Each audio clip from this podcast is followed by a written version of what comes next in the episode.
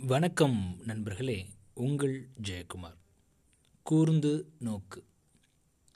ஒரு விஷயத்தை நாம் ரொம்ப க்ளோஸாக வாட்ச் பண்ணுறப்போ அதில் உள்ள சாதக பாதக விஷயங்கள் நல்லாவே தெரிய வருங்க.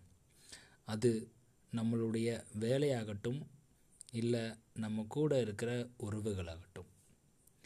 வேலையில் ஒரு விஷயத்தை கூர்ந்து கவனிக்கிறப்போ அதில் என்னென்ன ப்ளஸ் இருக்குது அதில் என்னென்ன மைனஸ் இருக்குது அப்படின்னு ரொம்ப மைன்யூட்டாக நம்மளால் சொல்ல முடியும். இப்படி கூர்ந்து நோக்கிறனால நிறைய நன்மைகள் இருக்குங்க.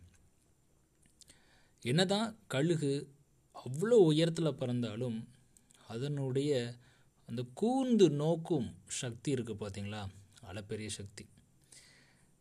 கீழே அதை விட ஒரு சின்ன ஆப்ஜெக்ட் கழுகை விட ஒரு சின்ன ஆப்ஜெக்ட் இருந்தால் கூட அதனால் கூர்ந்து நோக்க முடியுது.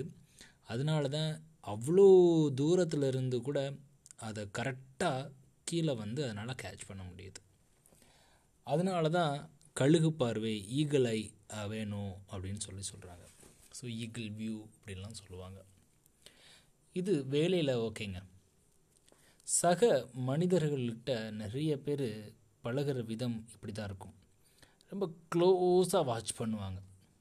இவங்க எப்படிப்பட்டவங்க? ஏன் இந்த நேரத்தில் இந்த வார்த்தையை சொல்கிறாங்க எதற்காக இதை பயன்படுத்தினாங்க? இப்படின்ற பல கேள்விகளுக்கு அவங்கக்கிட்ட பதில் இருக்கும். இவன் சிரித்ததுக்கு இதுதான் காரணம். இவன் அழுததுக்கு இதுதான் காரணம்.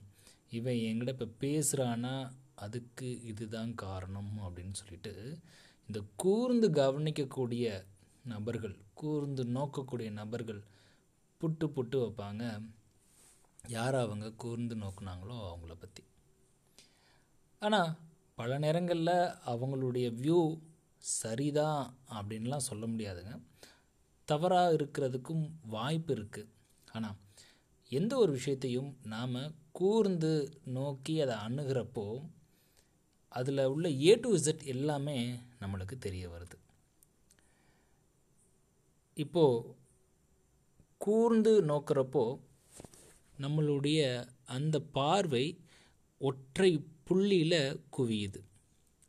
அந்த ஒற்றை புள்ளியில் நம்மளுடைய கவனம் குவிகிறப்போ மித்த சுற்றி இருக்கிற டிஸ்ட்ராக்ஷன்லாம் நம்மளுக்கு சரியாக கேட்குறதில்ல லைஃப்பில் நிறைய நேரங்களில் நாம் முன்னேறுவதற்கு தடையாக இருக்கிறது என்னன்னு கேட்டிங்கன்னா அந்த டிஸ்ட்ராக்ஷன் தான்.